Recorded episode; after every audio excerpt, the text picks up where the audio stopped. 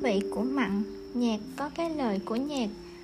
Trong thế giới của đại sư hoàng nhất, mọi thứ đều tốt. Áo cà sa trắng, cuộn sách nát và chiếc khăn len cũ đều tốt cả. Cải xanh, củ cải và nước trắng cũng được hết. Mặn hay nhạt đều được cả.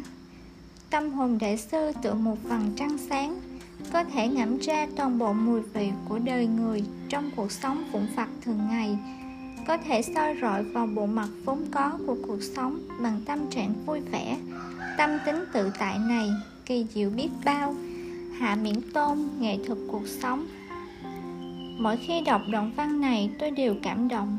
Trong lòng có một cảm giác trang nghiêm. Từ đó cảm thấy cực kỳ hài lòng với cuộc sống hiện tại của mình.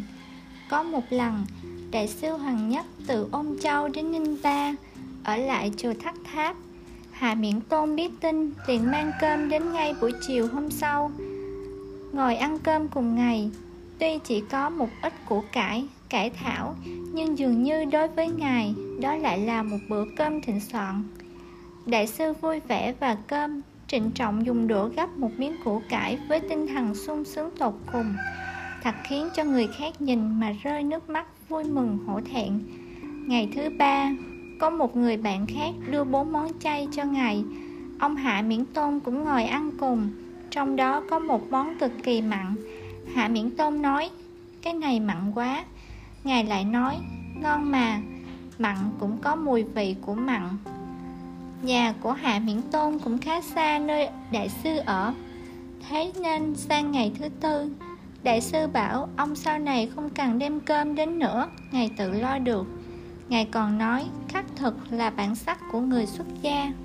Vậy thì, hôm nào mưa gió, tôi sẽ đem cơm đến cho thầy. Không cần đâu, trời mưa, tôi có bút mọc mà. Khi nói đến bút mọc, vẻ mặt đại sư rạng rỡ, như thể đó là một món pháp bảo cực tốt.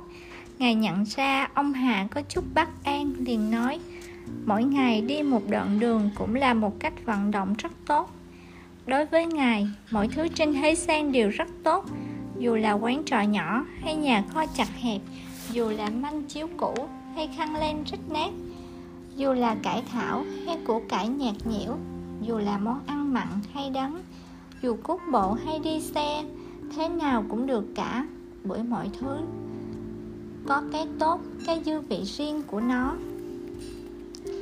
Chắc chẳng mấy ai được như đại sư ăn củ cải trắng mà mặt mày hăng hoang, hưởng thụ tất cả hương vị của món ăn. Dẫu nó có thế nào đi nữa? Theo đại sư, chúng ta không nên có thành kiến hay nhìn nhận theo một khuôn mẫu nào đó đối với tất cả mọi vật trên đời. Ngài nhìn thẳng vào diện mạo vốn có của cuộc sống, cảm nhận và hiểu theo đúng sự thật. Đây mới là sự giải thoát, sự hưởng thụ chân chính. Người từng nếm trải đau khổ, từng chịu cảnh nghèo đói đại khái sẽ có những trải nghiệm như vậy.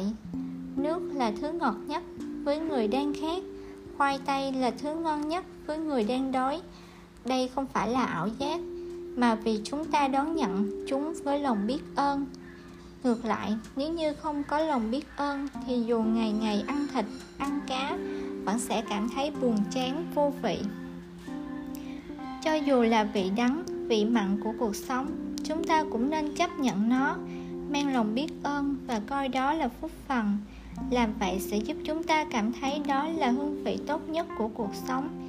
Những người từng lún sâu vào đau khổ chắc chắn sẽ hiểu rất rõ điều này. Lúc đầu thì cảm thấy khó mà chấp nhận, không ngừng than trách, nhưng mọi thứ rồi sẽ dần lắng động theo thời gian. Tới một ngày nào đó, ngoảnh đầu nhìn lại, ta sẽ thấy đắng cay đi qua, để lại chút dư vị ngọt ngào đối với nam nữ thanh niên rơi vào tình yêu, thì chia ly là đau khổ, bên nhau là mặt ngọt. Nhưng nỗi đau chia ly lại thường thử thách được tình cảm của nhau. Bởi lẽ, không có đắng cay thì sao biết vị ngọt? Không có khổ đau sao hiểu được niềm vui? Không có cái chết sao thấu tỏ sự sống? Sống không được tham lam. Trong cuộc sống, có trà ngon để uống là chuyện rất tốt. Nhưng nếu chỉ uống nước trắng thì cũng đã hạnh phúc lắm rồi. Khi cầm cốc nước lên, hãy nghĩ rằng mình đang ở sa mạc. Như vậy cốc nước này trở nên quý báu đến nhường nào? Nếu bạn cho rằng món ăn trong bát quá mặn, vậy thì bây giờ bạn hãy bỏ lại món ăn này. Nhịn đói hai ngày, chắc chắn bạn sẽ rất thèm ăn món mặn đó. Mặn có cái vị của mặn, nhạt có cái vị của nhạt mỗi lần nhớ lại câu nói này, tôi đều cảm thấy rất biết ơn. Tôi càng cảm thấy hài lòng đối với món ăn trong miệng mình, quần áo trên người mình. Chỉ cần trong lòng chúng ta biết trân trọng phúc khí, thì dù là mặn hay nhạt cũng đều có thể ngẫm ra toàn bộ mùi vị đặc biệt của nó trong cuộc sống vụn vặt thường ngày.